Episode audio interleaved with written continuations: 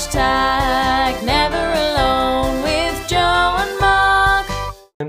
Hi, everyone, and welcome to Hashtag Never Alone episode 13. Um, I'm your host, Joe Ambridge. And I'm co host Mark Fielding and psychotherapist and relationship counsellor. Um, today's episode is a bit different. We don't have a mental health disorder topic, but we do have a special guest. Um, and his a snippet of who it is. Midnight Beast! With the greatest unsigned gimmick rap band from South with the Midnight Beast. And I'm Drew from the Midnight Beast. I'm the oldest of the Midnight Beast, so I'm the main one in the Midnight Beast. I was Drew from White Wakely. You haven't heard about my childhood lately. I had a room with a lovely view. I traded my skateboard for some ballet shoes. Have you never had a... I'm sitting on my ass playing Xbox games. Then I hear a voice and it's calling out my name. I'm And of course, yeah, our special guest is Drew from the Midnight Beast. Thank you for joining us, Drew. Hey, no problem, guys. Happy to be here. Thanks for having me. Um, and Drew is here to talk to us about uh, mental health and also like as he's in a band, we'll talk about music and the effects that touring have on mental health. Um, and obviously the expectations that people have of being uh, a celebrity and a musician.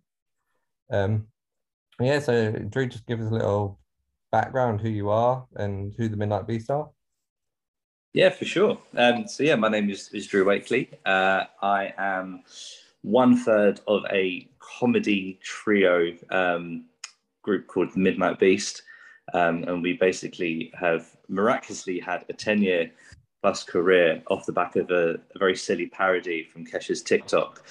Um, we were very fortunate that video went viral, and yeah, we've kind of been very fortunate to do a lot of touring, and we've even made a TV show uh, and even written a very stupid book. Um, so yeah, it's been it's been a fun ride. Awesome. Um, yeah, so as a musician, one of the first questions I wanted to ask what's oh, actually sorry, we'll start by asking um, what's your mental health journey been like? My mental health journey has been uh, it's been, I guess, I don't know normal is the right word to say. I guess I've, for a long, long time, I think I've been quite fortunate. I've always been kind of, I guess, let's say, in control of my sort of mental health. I've always kind of been able to read my emotions and know kind of, you know, when I'm happy, when I'm sad, when I'm angry. And I've, I've been able to kind of switch those off kind of like at the appropriate times. I don't think I've ever really suffered from it. Um, not to kind of like jump off of music straight off the bat, but I think in more recent years, um, so last year, I lost my mother-in-law to, to cancer. Um, and that was the first time I think my mental health has ever really been, been sort of shaken. Um, and just kind of, you know, obviously feeling a loss and a sadness that I've just sort of never, never kind of felt before, never experienced. Um, because my experience with death and stuff in the past has kind of really just been with with, with elderly, so like with grandparents and things like that. So it's kind of obviously a bit more expected. Um, and you know, for it being my mother-in-law, obviously watching my wife go through just mm. agony, um, obviously that kind of had a knock-on effect on myself. And at the time, um, we were we were pregnant when we found out that uh, her mother had cancer. So obviously that had like a, a kind of huge impact. Um, on us. So yeah, I think that was the the first real time um, it was ever kind of questioned. Um, like I said, I don't, I don't think I've kind of suffered from it. I've never seeked out any kind of professional help or counselling. Um, I've always obviously turned to my wife and turned to friends and stuff to to talk about it and things like that. But yeah, I think even through the, throughout the band, I've never, again, fortunately, I've never kind of had too much of a wobble. I think obviously there's there's moments you know there's such highs and such lows that we've been fortunate to experience. I think there's times where if i didn't have such a good close knit kind of friendship with with stefan ash i'm in the band with uh, or even just good friends around me i think some something perhaps drastic could have happened maybe if i didn't have the right people around me. But yeah I've, I've, as i said i've been quite fortunate yeah, I mean, it, it, it's so important, you know. I guess especially for men, isn't it, to have like a really good support group. Were you able to lean on them a bit, Drew? When you know it's a, such a major life event, isn't it? Losing, you know, your wife losing her mum to cancer, and you losing your mother-in-law. I mean, were you able to lean on the other members of the band? Because I guess you needed support. Yeah, definitely. Like everyone, everyone just really kind of kind of rallies around, and yeah, I've got such an amazing friendship um, with Stefan and Ashley from the Midnight Beast. um, Stefan probably just a little bit more so because I think we we go back a bit further, as do Stefan and Ash. They went to school together. So, but both of them were incredible. They're really supportive. Um, and it's such a weird sort of time. I mean, obviously, people process and deal with things so differently. I think, Yeah. um, obviously, it was during the pandemic, so we, we couldn't exactly kind of meet up and go for a drink or, you know, even have a coffee or whatever it might be, just kind of be in each other's company. But knowing that they were at the end of the phone was wicked, and and even uh, for both my wife and me, uh, our, our kind of extended friendships outside of the band as well. Uh, one of my best friends is like a brother to me who's has, has always kind of been there and we've helped each other on the road with other things. And um yeah like when because she was she was diagnosed before lockdown. So when i kind of told um my other best friend he like just came around straight away and like hugged it out and was a shoulder to cry. And so yeah it was yeah it was amazing. As she said i think it's so important for for men i think obviously it's got so much it's got so much better and easier and obviously it shows that credible because I think it gets people talking. But I think that sometimes we hold that kind of I don't know if it's like the testosterone or whatever, but with, Yeah. with some people reluctant to let loose and have a cry. But um, no man, I'm I'm pretty open about that stuff, and you know, yeah, Yeah, it's so good. I mean, back in my, you know, I mean, back in my day, men, and I think it's, this is also probably true a little bit now. You know, I mean, men are told to like suck it up, and you know, you just like deal with it yourself, and you know, and all those messages are just totally unhelpful, aren't they? You know, Yeah. I mean, male, female, yeah, we we need the support, don't we? You know, and and, and like you say, like more men are opening up and talking about mental health, which I think is fantastic. Really, hmm. it's really kind of it's really snowballing now, isn't it? Which I think is really good. yeah, definitely, definitely. Can I just what, what was it? I mean, what was it like having being pregnant and also having to go through, you know, your mother-in-law having cancer? I mean, those two things must have been, I don't know, really difficult at the same time. Yeah, man. I mean, it was it's a real. It was and it still is like it's a real uh, kind of roller coaster of emotions because obviously Yeah, our first child um, and you know we're on obviously like a massive high like you obviously kind of get this news and it's like incredible and you want to share it with everyone. Unfortunately we were able to share the news with her. Um, she never got to meet her unfortunately but you know she knew that we were pregnant and uh, you know the way the way we told her was we we went she lived in kent and we were in london at the time. Um, so we kind of drove down and stood at the window with like love actually style cards and and kind of I know and it was it was a really moment. But yeah obviously all of those kind of beautiful moments are are tainted you know there is a kind of sour taste at the end and and we live through that now. I mean my, my daughter's coming up to eight months and obviously it never it never goes away. Obviously it gets easier with time. But um yeah i think that's the best way to explain it. And uh, probably a thousand times worse for my wife just because it, obviously it's her mum. But Yeah. um yeah just a real like high of sort of like oh my god we're having a baby like you know planning stuff talking about names all you know all sorts. And and then yeah as i said you're kind of left with a with a sour taste because at the time we just you know i think that with, with situations like that they tend to stay clear of prognosis now. And like you know they don't like to give kind of like guidelines on on life on life expectancy. So we didn't really know but uh, obviously yeah it's kind of that thing where in the back of your mind you don't say it to each other but you kind of thinking like you know i hope she's here for it and, and sadly she's not. So yeah it was a yeah a Yeah. roller coaster COVID's definitely made things a lot worse. Like, I know a lot of people that have not been able, have lost grandparents and not been able to see them because of COVID. And yeah like my uh, my nan's quite old at the moment, and I'm halfway across the world from her, and I can't even go back to the country. I've not seen my family for two years. Um, so if she goes, that's going to be a big loss, and not being able to say goodbye to her. It's hard. So I definitely know what you mean about losing people, especially during COVID, because it's Yeah. people from saying goodbye to their family members.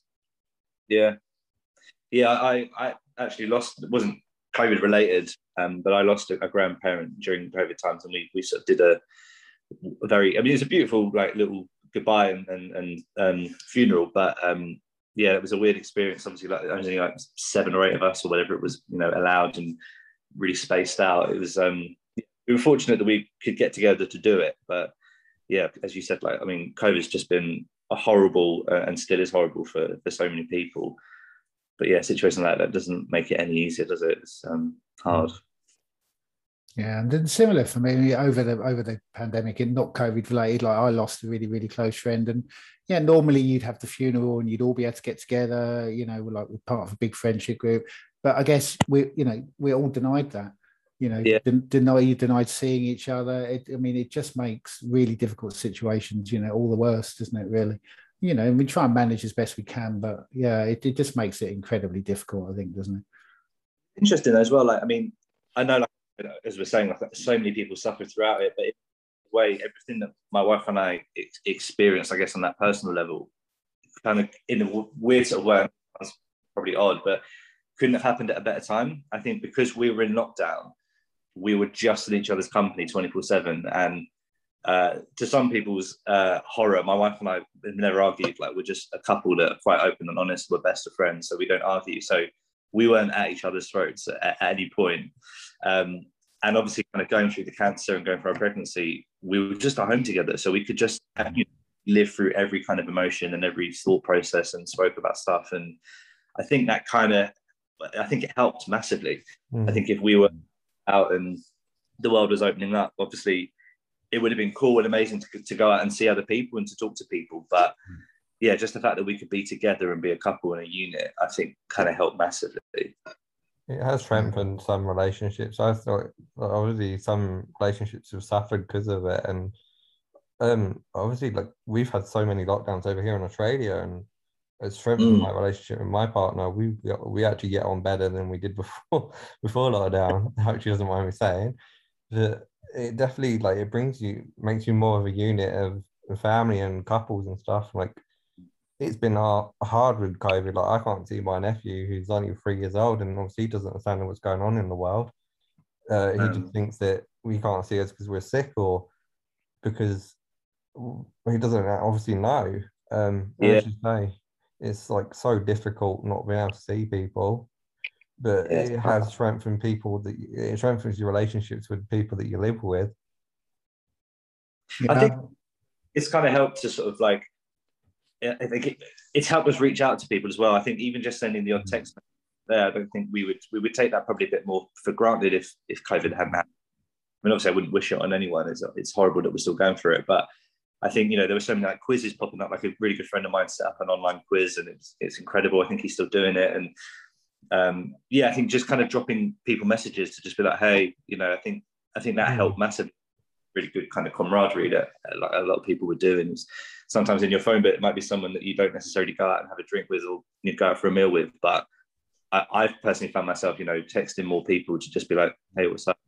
Which is nice. Yeah, do you know that was my experience as well? Like during, you know, during lockdown, I was having Zoom calls with people with with guys I'd not spoken to for years.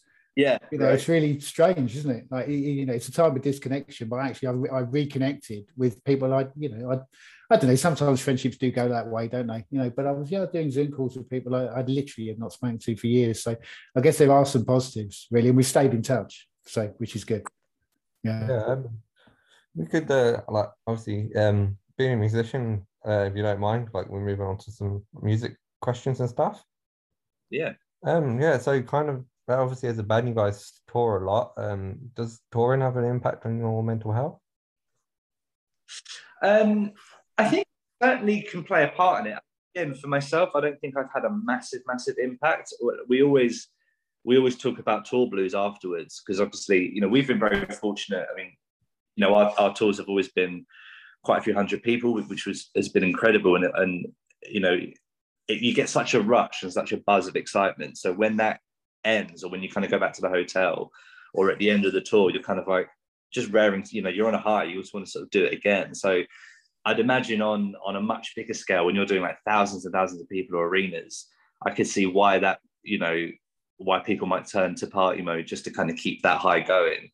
Um, but yeah, I mean, I think it's the same for Stefan Ash. Obviously, I wouldn't I wouldn't want to sort of speak on their behalf, but I think you know just from going through the experience together, we've we've kind of all been on the same wavelength. And the minute the show show's ended, you know, although we're knackered and dripping with sweat, like I personally just want to go again because when we do our own kind of headline tour, I, usually the, sh- the show is probably about an hour long, maybe a bit over. But it goes like that. Like it, it's like it feels like we've done four songs and it's been 20 minutes. So you're just on this high and want to, want to kind of go again. Um, and sometimes it's not until we're sort of, yeah, as I said, like back in the hotel room, kind of like, oh shit, like you know, and excited for the next city, and you kind of want to go again. But um, yeah, so I don't think I don't think I've kind of had a massive, massive impact from it, but I've, I've definitely felt the kind of waves of, oh, I want to go again. You know, you know what I mean? Yeah. Are, are there nerves before? True. Do you, do you tend to get nervous if you're before a gig? I do massively, yeah. And I, I don't know if it's more nerves of things going wrong or if it's just the kind of um, anticipation and the anxiety of knowing what's about to happen. I mean, again, we've got such, we're so fortunate we've got such an incredible fan base and and knowing that there's kids out there that kind of know our songs and are going to scream along, kind of without being arrogant, you kind of know what to expect. So you know people are there to have a good time and to see you. But there's still this kind of like anticipation of like you know what like we know it's sold out for example but in my head i'll still get a thought of like well what if there's only like 20 people there? Um so it's weird and i'll still you know steph's even worse than me but i still have about three or four nervous wheeze before we go on.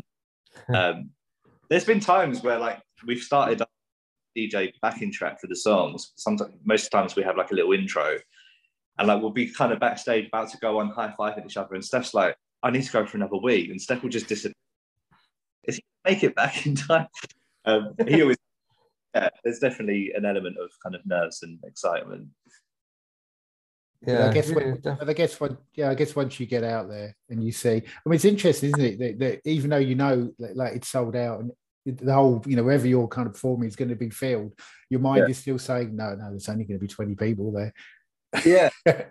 I think that kind of probably stems from how we came about. I mean, you know, uh, most people that know the Midnight Beast will know this story, but like it because we just genuinely dicked about and we didn't have any plan to, you know, Steph and I grown up playing in bands and stuff like that. But for a project that me and Steph and Ash were in together, it really did just fall about by accident. So I think, you know, even eight or nine, ten plus years on, you know, if we were to do a show next week, there's still that element of are those numbers online really gonna translate to actually in front of us singing along because we just didn't expect it. And everything we've done we've never really expected. So yeah for, for the live shows it's just an even bigger version of that. It's sort of yeah she said we know it's sold out but are people really going to jump off of youtube and come and see it? Oh, and unfortunately they have which is incredible. So it's weird. Yeah, I guess you're kind of you're kind of lucky. Unlike uh, a lot of bands, even if you change your music up or you do something different, that your fans kind of still stick by you. I don't know, like as a fan myself, whatever you guys have done, I've always enjoyed the music. Was like some artists, like if they change the genre or they change the type of music, they'll lose a lot of fans. Yeah, yeah, yeah, definitely. I mean, again, maybe that's something. If we paid a bit more attention to, that might have not gone in our favour. I mean, we've always our rule was just always like our stuff either had to make each other laugh or we kind of made it to make our friends laugh. And I guess without being cheesy, like our fans sort of became part of that bubble, became you know part of our friendship. And um, yeah, you know, when we because we've always passed these different genres of music, and obviously there's always an element of, of rap stuff in there. Um, but you know, we've kind of we've done kind of poppier tunes and rock tunes, and yeah, people are sort of stuck with it. So yeah, it could have could have kind of gone one or two ways, I think. But we're just I don't know, very lucky. It's just very weird. Yeah, um, yeah, and on that note, like obviously speaking of songs and stuff that you guys have like backlash from songs and changes of genres, you did the a song like a sex education video um that got a lot of backlash from play, uh, the newspapers like Metro and right uh, as you said like the Wright Stuff not you said on when we previously recorded um, Yeah. shows like the Wright Stuff gave you backlash. Did that kind of affect you guys as a band? Uh, again, I think it could have done massively. I think it kind of definitely took us by surprise and we were a bit sort of taken aback. I think more because the Midnight Beast, we've always been in control of our own kind of media. So, you know, from our YouTube channels to our to all of our social media, like it's all run by us. Um, and any sort of press that we've been fortunate to get has either come sort of directly to us or, you know, we've worked with management um, you know, agents and things like that. And sometimes it's come through them. So it's always been quite controlled. And this was the first thing that was blown out of proportion and out of our control. So I think it definitely took us aback. But also, again, I don't think, uh, speaking for myself, I don't think it impacted us or myself too negatively. I didn't overthink it because, in a way, in a weird way, I didn't really care. I think I, I cared about people who didn't know the Midnight Beast getting the wrong idea. Because the whole point of that that song was a song called Use Your Head, and it was this charity that, that came to us and they they'd done a focus group with kids, and at the time our fan base was very much of that age bracket, and they sort of said, you know, if we were to do this kind of sexual education, uh, I think it was some sort of type of contraceptive, and they said if we were to kind of do uh, a video or a song with someone, who would you kind of listen to? Who would you like to to hear it from? And they said the Midnight Beast was thrown out, and they just kind of approached us. So we just thought, yeah, like you know, we'll sort of do it. And the whole point was, and at the end of the at the end of the video, it says, you know, don't trust the Midnight Beast of sex advice. Go to this charity. I think they were called Lark. It was like have a lark instead, so it's like a little pun. And uh, yeah, it just sort of blew up. And then when it was on the Wright Stuff, so when you know when it was spoken about on a TV channel, there was a part in it was just like people who don't know us and don't get us are just going to write us off, and we're going to get bad press. And but luckily, like our fan base just kind of came to the rescue and just you know, I think they forced that channel to apologize. Uh, because also they were kind of taking the kids for idiots as well, and I think that's the, one of the important things was, you know, they're not dumb. Like they know they know that we're a kind of tongue in cheek band, and they just said, "Do you really think we're going to listen to that and actually act on it. So they had to apologize. But it, it, it did make me kind of think as well that I think on a much bigger scale, um, I can't really think of an example, but you know, for some of these kind of celebrities, particularly like reality show stars or, or even just mega, mega celebs like pop stars, you know, if they do one sort of foot wrong and it's blown out of proportion, I, you know, you can see why it has a massive impact on their mental health if they can't walk down the street or go to the shops without it being judged. Um, yeah, you can see why those people really crumble for sure. Yeah, definitely. Like we're gonna do an episode on media and mental health next series, um, and like just the impact that like it has on people, like the tiniest thing in the newspaper. And I was making the point to someone earlier about, I think I was talking to my partner about sheep and how the me there's people that the sheep follow the media and they believe what they hear in the paper, so they'll automatically think it's true.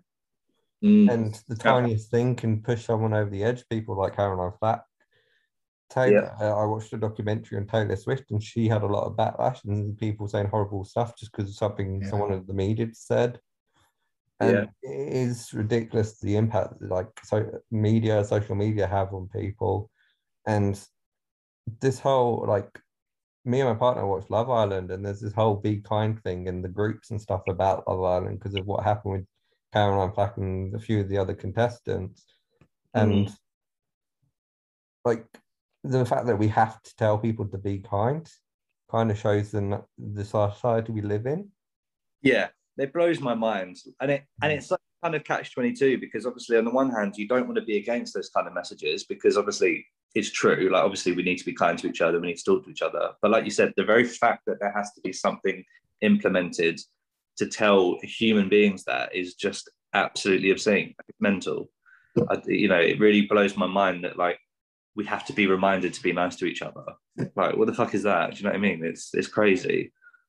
Yeah. And the, the thing that, you know, and the press are partly responsible. I mean, the press, you know, certainly the British press, they love to build people up and then just pull them down. You know, they do, you know, the press do that all the time, don't they? You know, one minute they're building a celebrity up, the next minute something comes out and all they're looking into their private life and then something comes up. You know, it's so damaging for people, you know. So I think the press have quite a bit of responsibility, really. Of course, there's social media as well. I guess people, it's really easy on Twitter, isn't it, to sit there and start being really horrible. You know, if you're having, you know, if you, maybe if your life is not that happy, so easy to start criticizing someone else. It's just really, really easy, isn't it? So I guess you know things like Twitter, they can be a force for good or a force for the opposite, really. That's the one thing, like it does have an impact on people, like the artists and stuff, with negative comments. And that's one thing I like about what Midnight Beast do. They obviously you guys have a series called The Monday Beast, and you've had a few episodes where you guys have laughed at your YouTube, like mean comments and stuff about yourself. And obviously, there's not a lot of people. Not everyone can laugh at the comments, but you guys obviously can kind of obviously. Show, it's a good way to show that it doesn't bother you.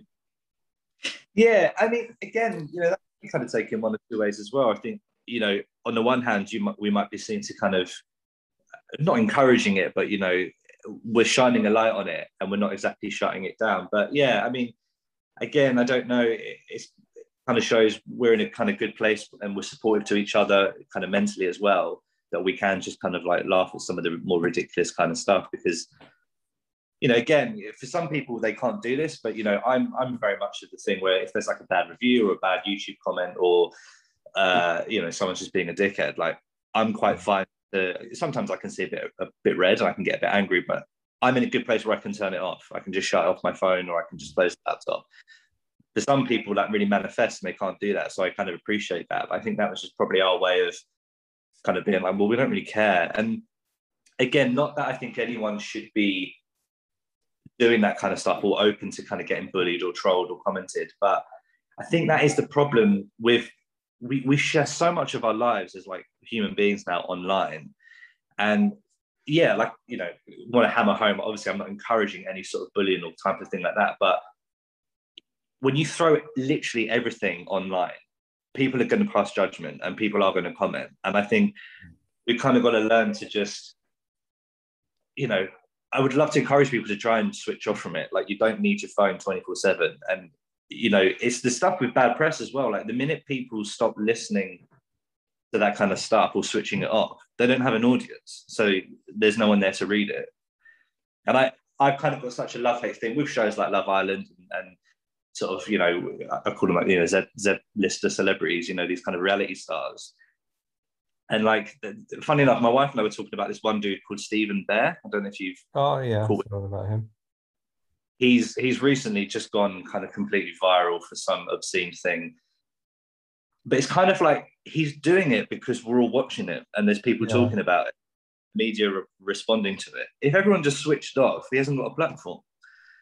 So it's kind of I know it's easier said than done, but you know the minute you kind of cut something off like that, there's no there's no audience. So it's I think we kind of need to have our own responsibilities with that stuff as well. Do you know what I mean? Yeah, it's a bit like people like Katie Hopkins and Jedward and stuff because people comment on what they say. They Yeah. get a response, and that's why they do it because they're getting an audience. Yeah, and you know that old saying of like any publicity is is good publicity. Well, for a lot of people, it is true. It rings true. I mean, we certainly saw some of the benefits from that from that um, sex education video that kind of was negatively portrayed.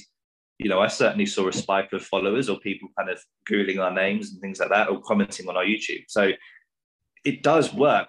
I, you know, it, it's gutting to say it does work because it gets your name out there. Of course, if you start seeing whether it's good or bad, a name thrown everywhere, most people are going to want to check that out to see what it is. Um, but it's when people capitalize on that, and I think unfortunately a lot of management companies and a lot of a lot of press companies, you know, these people that sit down and kind of uh, orchestrate all of that kind of stuff have got a lot to answer for. And you know, I'm I'm the same again, just not to kind of flip too back and forth, but with the Love Island thing, you know, I'm guilty of it as well. You know, I'll sit there and watch it, and it I really roll my eyes, and it kind of like it irritates me that they're this again might sound a bit funny, but they're so pro mental health, but the whole show is so damaging to mental health. Like it's such a show that is it you know only shows one type of body, let's say, and one type of person, male, or female. Uh, well, I guess trans, but I don't think they've had any trans people in there.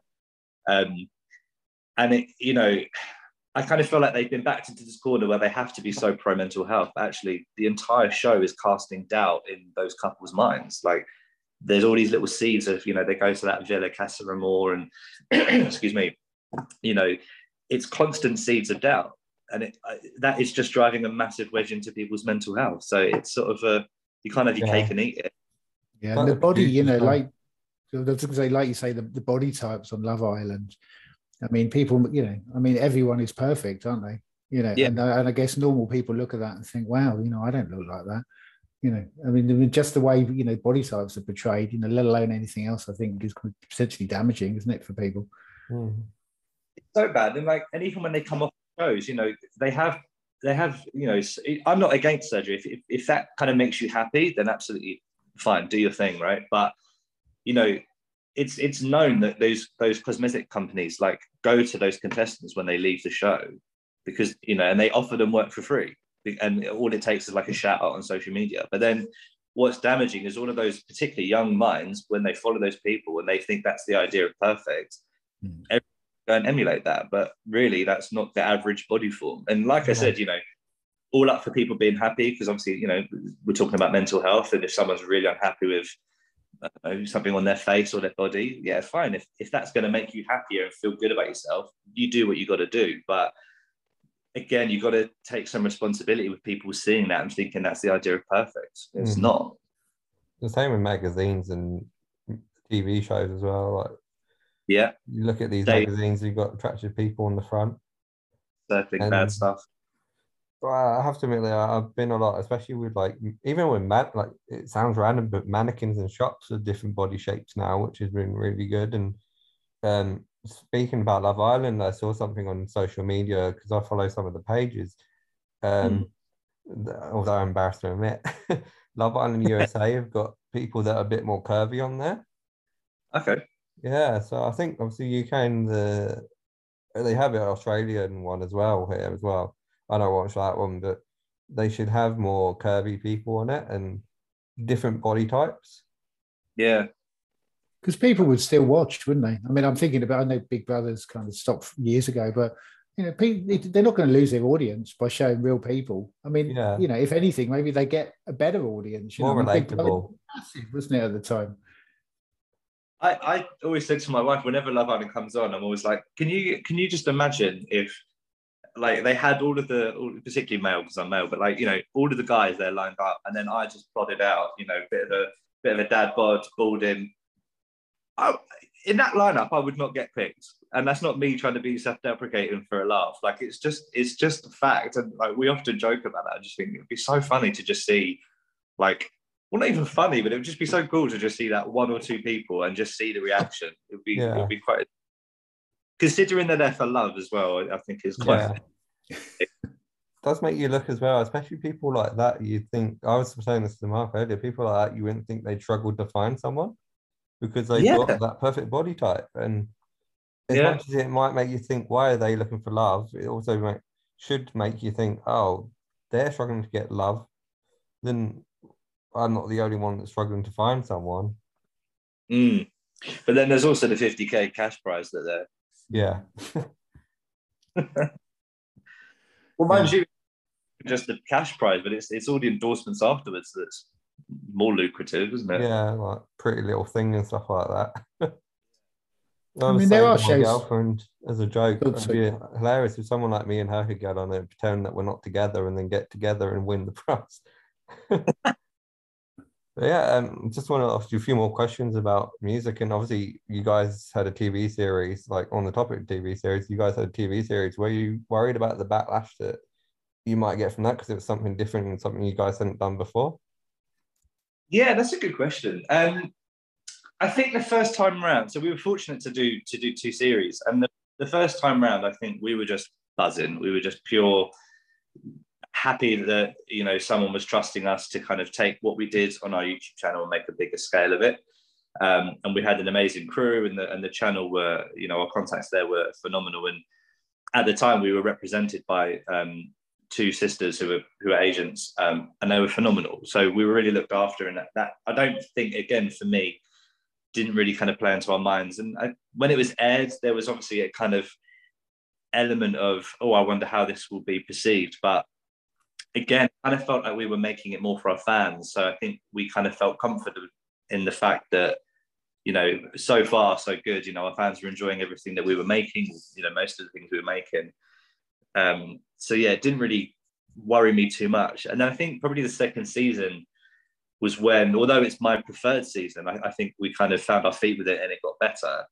Um, I think that's probably when the, the the seeds of doubt started to get sown a little bit. And again, I, di- I didn't really suffer from anything, and I didn't I didn't feel like my mental health like took a toll, but it took, like, took a toll on my mental health. But I kind of went looking for reviews a bit more, and you know, naturally because you're kind of coming back, you kind of not to quote Eminem, but you've got to c- capture that magic in the same bottle, and um, yeah. So I think it, yeah, it was certainly more of a more of a journey, and I was kind of aware of people's perceptions of it, and um, and also because you got that pressure from the channel as well. I mean, again, they were lovely. There was never any kind of difficult conversations, but you know they've obviously got targets that they want to hit and they want to make sure it's pulling in a good audience and you know so yeah it, it- there was definitely more pressure there for sure Yeah. How come there wasn't it- a series three? Yeah. Go on, Jeff. sorry. Sorry, How come there wasn't a third series? how come there wasn't a third one Yeah. uh you'll have to ask channel 4 um Oh, I'm No. gutted. uh I think perhaps it's run its course for them. I think maybe, to being completely honest, I think they were hoping for better numbers. I think, I think the problem was one of, you know, I'm in no doubt that one of the reasons, the main reason we were offered a TV show was because our, at the time, our YouTube channel was was blowing up, and our fan base, and and because it was on E4, um, and E4's fan bases kind of mirrored each other. Like it was quite young. Um, and yeah, I think it was just it made the perfect sense. It was the perfect home for us. Um, and yeah, obviously we got a second season, so the first one did quite well. Um, I genuinely can't remember figures, but I think they were just hoping that it would just go up, up, and up. And I think unfortunately there was just a slight dip. Um, and obviously, like they've had shows like Inbetweeners and you know other huge successful shows. So I think when you're up against shows like that, you know you you you kind of got to pull in a similar, if not the same audience. And I, I think sadly they just felt like you know we've done two two shows and it run its run its course, which is sad, but it's fair enough. Yeah.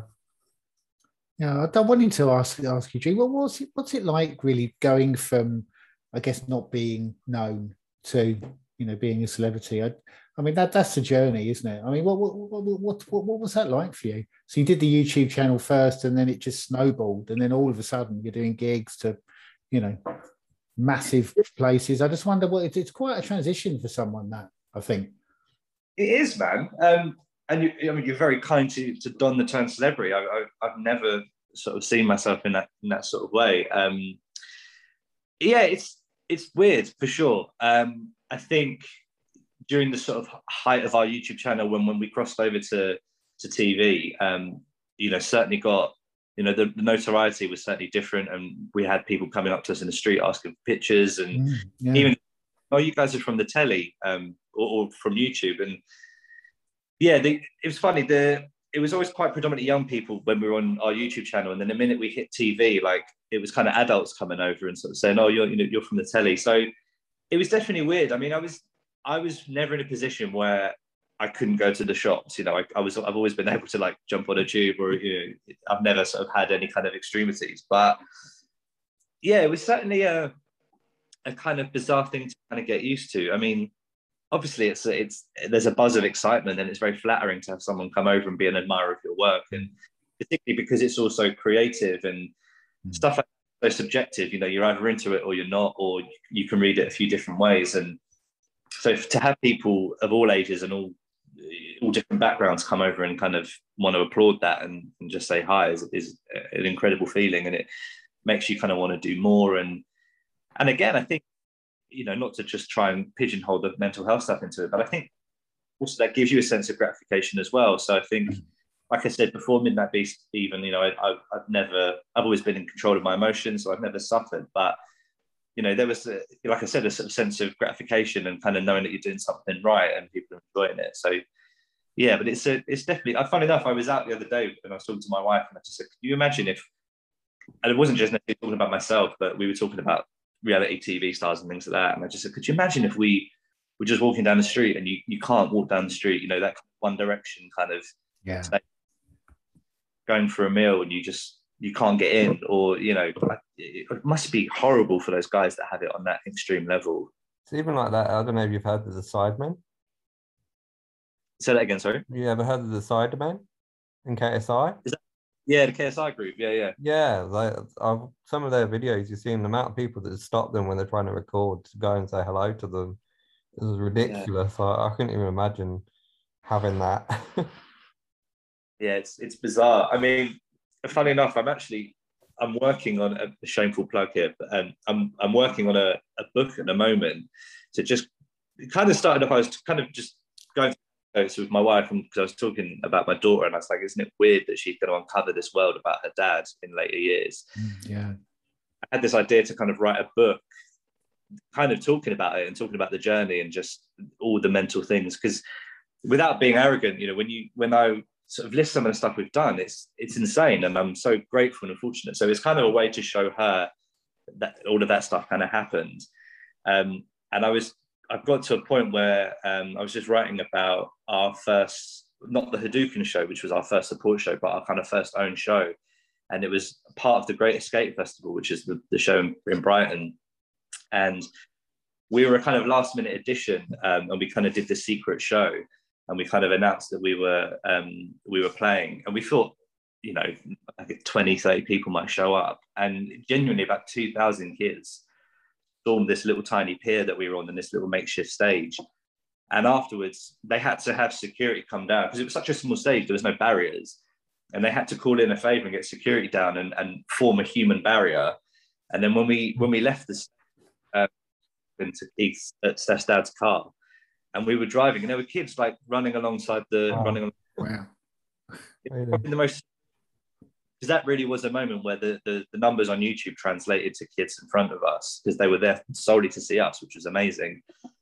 So yeah, just thought that was a, a real kind of wow moment of like, yeah, I don't know, like I wouldn't, I would never like to sort of say the, the word famous, but you know, there was that kind of notoriety where people were just desperate to kind of see us, and I just the car, and it really was a sort of almost like Beatles kind of, you know, on a much smaller scale, like a Beatles mania moment. Quite bizarre. Yeah, Yeah. it's funny you say the Beatles. That's what I was thinking of. It's kind of like the Beatles, isn't it? When you, when you see them in those clips coming off a plane and in, in the US, it was ah, kind of screaming. But I mean, what what a moment for you and the band, though. I mean, to you know, to be you know, to have two thousand people unexpectedly turn up, and then to have people running along side of the car. I mean, that must have felt.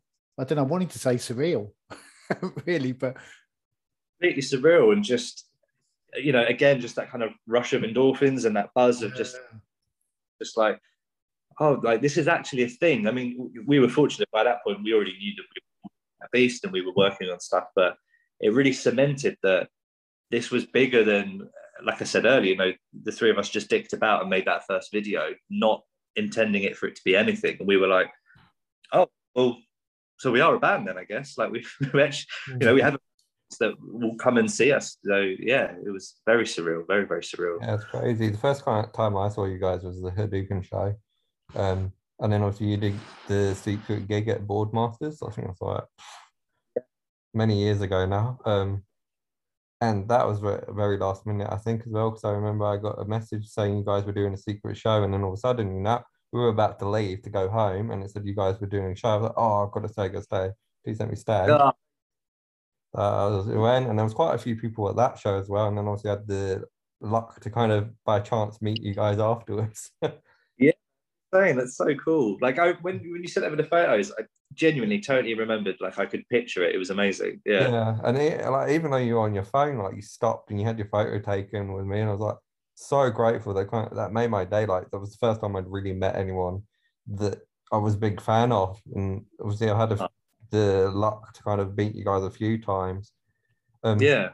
and like how, how do you kind of deal with people coming up to you and knowing you? Like for me like i'm not someone famous but like a funny chance like i was on holiday obviously in australia but like this was before i'd even moved here. I was on, a ho- on holiday and went to the barrier reef and these people thought i was famous and like they were asking me for photos. I was like i'm not famous. Why are you guys like, they're like boy boy boy photo photo like, i'm not famous but like after a while i was just like the amount of times they asked me i was getting annoyed I was like oh i'm not famous okay and they just harassed me for photos. How do you guys deal with like people knowing you and stuff? Um, I think we just just kind of take it in its stride, really, and just as and as and when the situations happen like that, we kind of just make a judgment call. I, I think, you know, for again, for kind of during the height of the Midnight Beast and when we were really kind of, I, I guess, viral online and stuff, we were just grateful to meet people that were were fans, really, and, and still are to this day. I think, you know, I think I'd, I'd perhaps draw the line if I was out with my daughter now and someone wanted to come over and I was like feeding her or something, I might sort of say, oh, I'll say hello, but perhaps wouldn't want to have a picture if I'm holding my daughter or something. But we're always just so, so grateful. I mean, you know, people like yourself, Joe, and you know, anyone that's ever listened to our to our staff or, bought a ticket or whatever, you know, that's that's the reason we ended up doing it for so long. And it's the reason we've had a, a up until now, you know, 10 year plus career of, of doing the Midnight Beast. And I just think for, for anyone, however kind of small, if, if if someone's got ten followers or hundred thousand followers, like those people are supporting you. So it's always important to show some love and kind of be grateful. And obviously, it does get to a point where sometimes if there is a big crowd, or you know, if you're fortunate to do a meet and greet or whatever it is, then you know sometimes there's not enough hours in the day to kind of respond to everyone or to meet everyone. So it is difficult. Like again, in the in the height of Twitter, I mean, Twitter's kind of kind of died world of social media. But I remember when it took off, and I was replying to a few people one time, and then I, I started seeing messages of being like, "Oh, you've messaged everyone but me," and it's like it's, it's physically just you can't reply to everyone. But yeah, no, I'm like I said, genuinely just always always grateful and flattered that someone would appreciate or enjoy what I do so, enough to come and say hello. Really, yeah. Yeah. there's definitely something about the band and, and your relationship with the fans, isn't there? That Yeah. is like mutually kind of positively reinforcing. Yeah. Yeah. I mean, do you think it's easier being with the band uh, com- compared to if you were solo? I mean, kind of getting the media attention, everything we've talked about today. I mean, uh, would that be more difficult if it was just you, Drew? Does it help having, you know, having the three of you? That's interesting. That's a really good question. Yeah, I think it's for me personally, it would be a lot difficult, more more difficult if I was on my own. I think, you know, I weirdly, although I'm a, a performer, I, you know, I can get quite shy and a bit anxious at the best of times. Um, you know, I think even the first time we spoke um, on the previous recording, you know, I was had sort of had the jitters of kind of nerves and excitement just because it's sort of me on my own and it's very much reliant on my kind of thought questions. So yeah, I think anything like that, whether it's press stuff or, or even fan stuff, um, the fact that I get to share that with not only two other people, but two of my best friends, um, yeah, is, is amazing. And it makes life so much easier. And you know, we can help each other out. And, you know, even even subliminally, whether it's been picked up on or not, I, around the time of the TV show, obviously you, get to do kind of like press junkets and talk to people. And you know, we can because we know each other so well. You know, you, we can tell when the other person's maybe waffling or kind of running out of substance to say, Yeah. so we can Yeah. each other and you know sometimes all it takes is a little look to just be like help help me out here uh, so we can kind of support each other and and again you know as in the subject of mental health even to just kind of bound together and help each other if we're feeling a bit low or you know um just even creatively if we're kind of if we're kind of stuck like the fact that there's three of us there to help out. And, and our songwriting sessions have always been happened in numerous ways. I mean stefan is the songwriting guru and he's the kind of main powerhouse behind it. And then i'll help with production and then Steph, um, ash kind of jumps in and will help with lyrics and song ideas. And sometimes we do a version of all three of us or just two of us. Um, so yeah even that kind of bounding together helps i think if, if you're on your own you know, even that is going to have a have a toll massively. I mean, even when I'm making my own kind of music production, because it is just me, and you hit a creative block, you kind of haven't really got an outlet to kind of share that with sometimes. So yeah, it's definitely a lot easier having two of your best buds with you. Yeah, it definitely mean- helps having someone to kind of back you up. I think I agree with you because like I've got Mark and I've never hosted a podcast before, and then I had Mark on, who's the psychotherapist. so having someone that knows their stuff is really helpful. Yeah, it just it's substance as well. You can just bounce off them, and you know, Definitely. and also two brains are always better than one. And uh, you know, there might be something, for example, in the podcast you might have missed Joe, and then Mark can kind of cover from a different angle, and it, it, you just bound to get the best sort of creative stuff out of it as well. Yeah. Yeah, I mean, just between Joe, I mean, Joe and I used to work together years ago, and so yeah, it, it's nice having. Yeah, I mean, we talk we talk almost every day, Joe, don't we? So yeah, Yeah. it is nice doing it with one of your mates. I mean, it does make a big difference, doesn't it? And I guess there were some funny moments, Drew, right? When the three of you t- are together and you're, you know, you're whatever you're doing, you know, you do media or, or whatever. I mean, there must be some really, really funny moments where you're all looking at each other, you know, Oh. and kind of laughing inside, right? But yeah even just like innocent little things you know you know when you just sometimes you just trip up on your own words or i don't know like my voice sometimes will just fucking break in the most you know i'm fucking 30 my voice is still squeaking in random places and sometimes we'll just rip on each other afterwards for for days like you know but, but again it's just all like just coming from knowing each other for so many years and like I mm. said, together so you know they've got those little kind of anecdotes that they'll bring up and and you know we i mean obviously from from midnight beast we we share the same kind of interest in humor and comedy and music. So, you know, bonding over that and stuff is like funny. But like, I love it when things go wrong and we can just like give each other a little look and kind of Yeah. yeah, piss at each other a bit. It's, it's always fun. Yeah. Whereas I guess if you're on your own, you don't have that. You know, if you're a solo performer, some, something could be Mm. really funny. I mean, there's probably people around you, aren't they? But it's not the same as having two of your closest friends. You know, you can Yeah. probably get the joke without even talking. When you've known people that long, you're just on the same wavelength, aren't you? Yeah. I think that's the thing. You're a solo artist on like, uh, you know, a, a superstar level, like you know, Jason Derulo or Bieber or something. Like, isn't it? You're that solo act. You just employ like your best mates to be around you, and then it, it kind of, you know, life is so much easier. Yeah, I just is is there anything is there anything that maybe we haven't talked about today, Drew, that you'd like to that you'd like to bring in and mention? I, yeah, I don't know really. I mean, it, depends how long you guys have got. It's one of those things. I think with through all the kind of highs and lows that we've spoken about with with the Midnight Beast in the kind of height of it, I guess it's quite an interesting thing to to talk about where we are now. I mean, obviously, Hmm. you know, we're kind of all in our thirties, and you know, we're all kind of like, I guess, like homeowners and stuff, and kind of got those kind of like adult responsibilities. So, yeah, I mean, I don't know. I, I, it'd be interesting to see where it's difficult because the boys aren't here, but kind of like mentally, I know because a lot of people. Sorry, I guess what I'm getting at is a lot of people kind of ask what Midnight Beast is doing now, and like, you know, when are we going to come out with something? And uh, I, I guess it's kind of open ended. Like we don't really have an answer for it. I think the Midnight Beast has always been three best friends, right? So we're not an act and we're not a band that will just do your conventional splitting up like Midnight Beast has done. I think so as long as they're friends, the Midnight Beast will always be a thing. yeah. Um, but I think just kind of touching on that social pressure and stuff, you know, and with social media and things like that, it's like, you know, do we have the energy and the time now to kind of chase those type of numbers that perhaps expected from us to make? You know, we've we've been really fortunate that a lot of our videos went over a million views, right? But there's also a bunch on there that didn't make that. And it does get sort of, I mean, you look at our subscriber account. Again, not I'm not kind of shitting on the fact that we have hundreds of thousands of subscribers. It, it blows my mind to this day. Mm.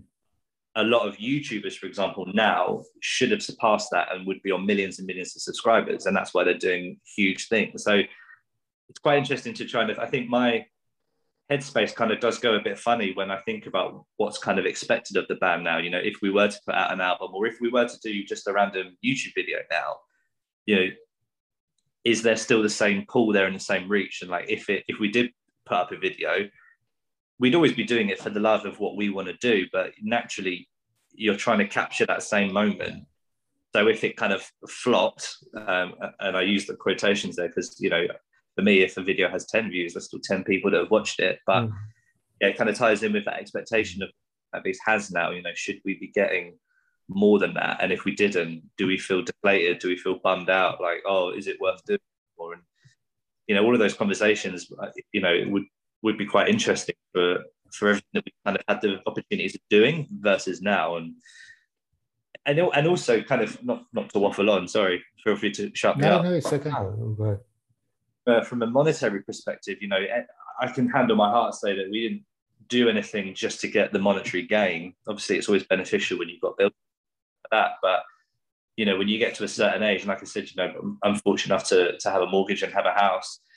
Um, but stuff that needs to be paid for. You know, I have a I have a daughter now. I have a dependent and things like that, and you know, it's sort of like things now need to be thought about and strategized and you know we're not we don't have a management anymore we were never live we were never with a record label um so you kind of got to think about those things. You've got to find your own sort of job opportunities and then it becomes are you making the content for the money or are you making the content make content? And i know that's something i certainly kind of battle with and and i'm not saying that like with having offers left right and center but it's it's one of those things where if we wrote a script or if we wrote an idea or if we wrote an album you know I personally, I don't want to speak for Stefan Ash, but I don't have the the time now to just kind of give up weeks here willy nilly without bringing any income or anything like that. So it's um, yeah, I guess that that kind of makes the the mind go a little bit more than perhaps it would have done eight or nine years ago. Yeah, It's YouTube's really definitely a lot interesting, harder now. Like you have Yeah. to have clickbait and stuff and have certain the way it works. And I hear a lot of YouTubers talk about it because I don't- uh, years ago, like maybe two or three years ago, I really wanted to do YouTube and take it off, but I never really had the idea of what I wanted to do to do it. So obviously I do the podcast now and I do filmmaking. We really want the podcast to take off and we were struggling on YouTube to get like I think most views we would ever get was like maybe 300, 400. But Mm. obviously that that doesn't get an income or anything. You have to have over a thousand views and have over a certain amount of subscribers. So moving on to Spotify was a big change and it's getting in a lot more listeners, which has been really beneficial for us. And having you on and having the people we've had on so far has been really like good for us. It's just so difficult to kind of go in the right direction with projects with on YouTube and Yeah. And stuff like that. I think as well as like when you're when you're up against big companies and algorithms and and you know companies that spend on advertising, like it is difficult. You know, I, I always again I'm referring to the book I'm writing. I, I wrote a sentence saying that you know I, I firmly believe we were in the golden age of YouTube, and I don't think with all the greatest will and creative minds, I don't think we could ever really recapture what we did in those early years because everything was organic and it was you know, you had people had gone viral on YouTube before. I- I'm not trying to say that we were the first to do it, but I think we were an early, we were in that early group, that early kind of category of people that did get to go viral. And yeah, as I said, I think with all the will in the world, I don't think you could really recapture that without spending money or doing a doing a kind of advertisement, having a brand on board and stuff like that. I mean, people do by accident, of course they do. It's, it's not impossible, but yeah, I think it's so much harder to kind of like like you said you know with, with, with the podcast and things like that you know you're you're trying to get something but it's such a crowded market it's so saturated now and Yeah. just it yeah it can have you can leave you with the taste of like what's the point? and which is a shame because you know there's so many great creative things out there but when you're wrestling against people that you know have already got all of those kind of hits and things like that or you know a company that's spending x amount of money and has got a back pocket with facebook or whatever it might be it's it's it's extremely difficult and frustrating Yeah, because you guys are kind of lucky you went you were viral before like Sidemen and KSI and all that. Like, you kind of it was a Yeah. Early. oh, I'm trying to think when it would have been. Now it would have been maybe like ten years ago, maybe. Yeah, when you guys started, and like a few years after that, I think, and then it kind of was really difficult to get into. Like, yeah you needed to do content that people were going to listen to. Even like I hear people like Sidemen say that it's so hard to produce content that they know it's going to do well, and they're mm. more about doing stuff for their fans now. They're not as worried about because they've made the money they've made.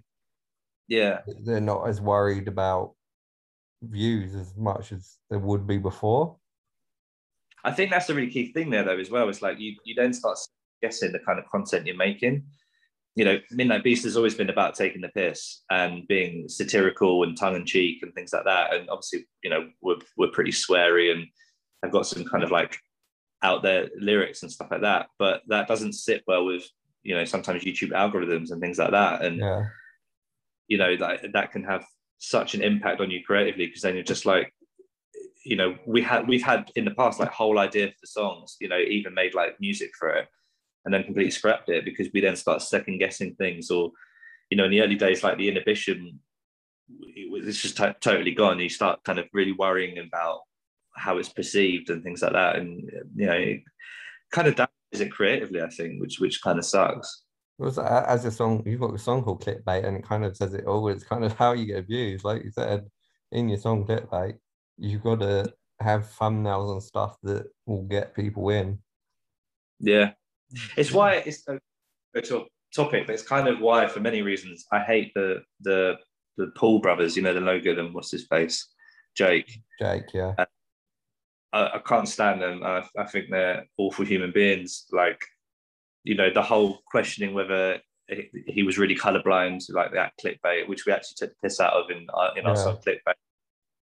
The whole fucking filming that um that unfortunate person Yeah, like it's all fucking clickbait and the problem is and it ties back to what we were saying with the whole media hype is it's just headlines but you're just adding fuel to the fucking fire and Yeah. i get it story there. Of course, there's a story there, but you know, unfortunately, arseholes like that then just get huge off of it, and I, I guess don't really think about the repercussions. And it's like I, it still blows my mind that that man filmed a dead body, like that's Mm. someone ever, and is now fucking boxing for millions or whatever. Like I'm not saying he should he shouldn't be allowed to box or anything. You know, not nothing drastic, but it just blows my mind that that happened, and we all kind of go, "Oh yeah, Yeah, no, it's ridiculous. Like, and they weren't like he's not wasn't majorly that famous over here or over in UK Mm. that big at that time. He was one of the biggest ones in America, but that was because of Disney and stuff like that.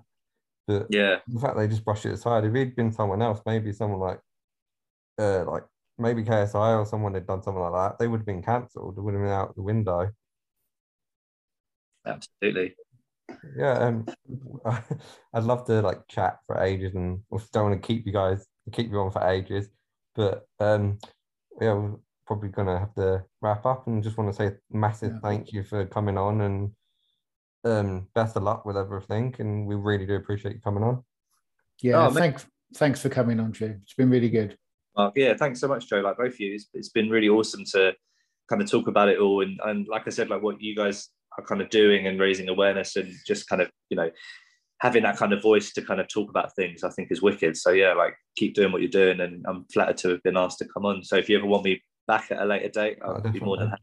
Yeah, thank you. Really Thank you so appreciate much, that. and Good your- to obviously, meet you. uh, one thing you forgot to add is obviously your music's helped me a lot as well when I've had down times, and want to thank you for the music you've made. Um, and That's I want to say thank you to Mark for joining and obviously helping me co-host again. No problem. Good to see um, we'll share your YouTube channel and your socials and stuff on our social media pages after the episode, and I'll send the episode through when it's done. Awesome. Thanks very much. Looking Thank forward to very it. much for joining us. Okay. Have a good Sunday, Drew. Take care. Cheers. Bye. Thank you.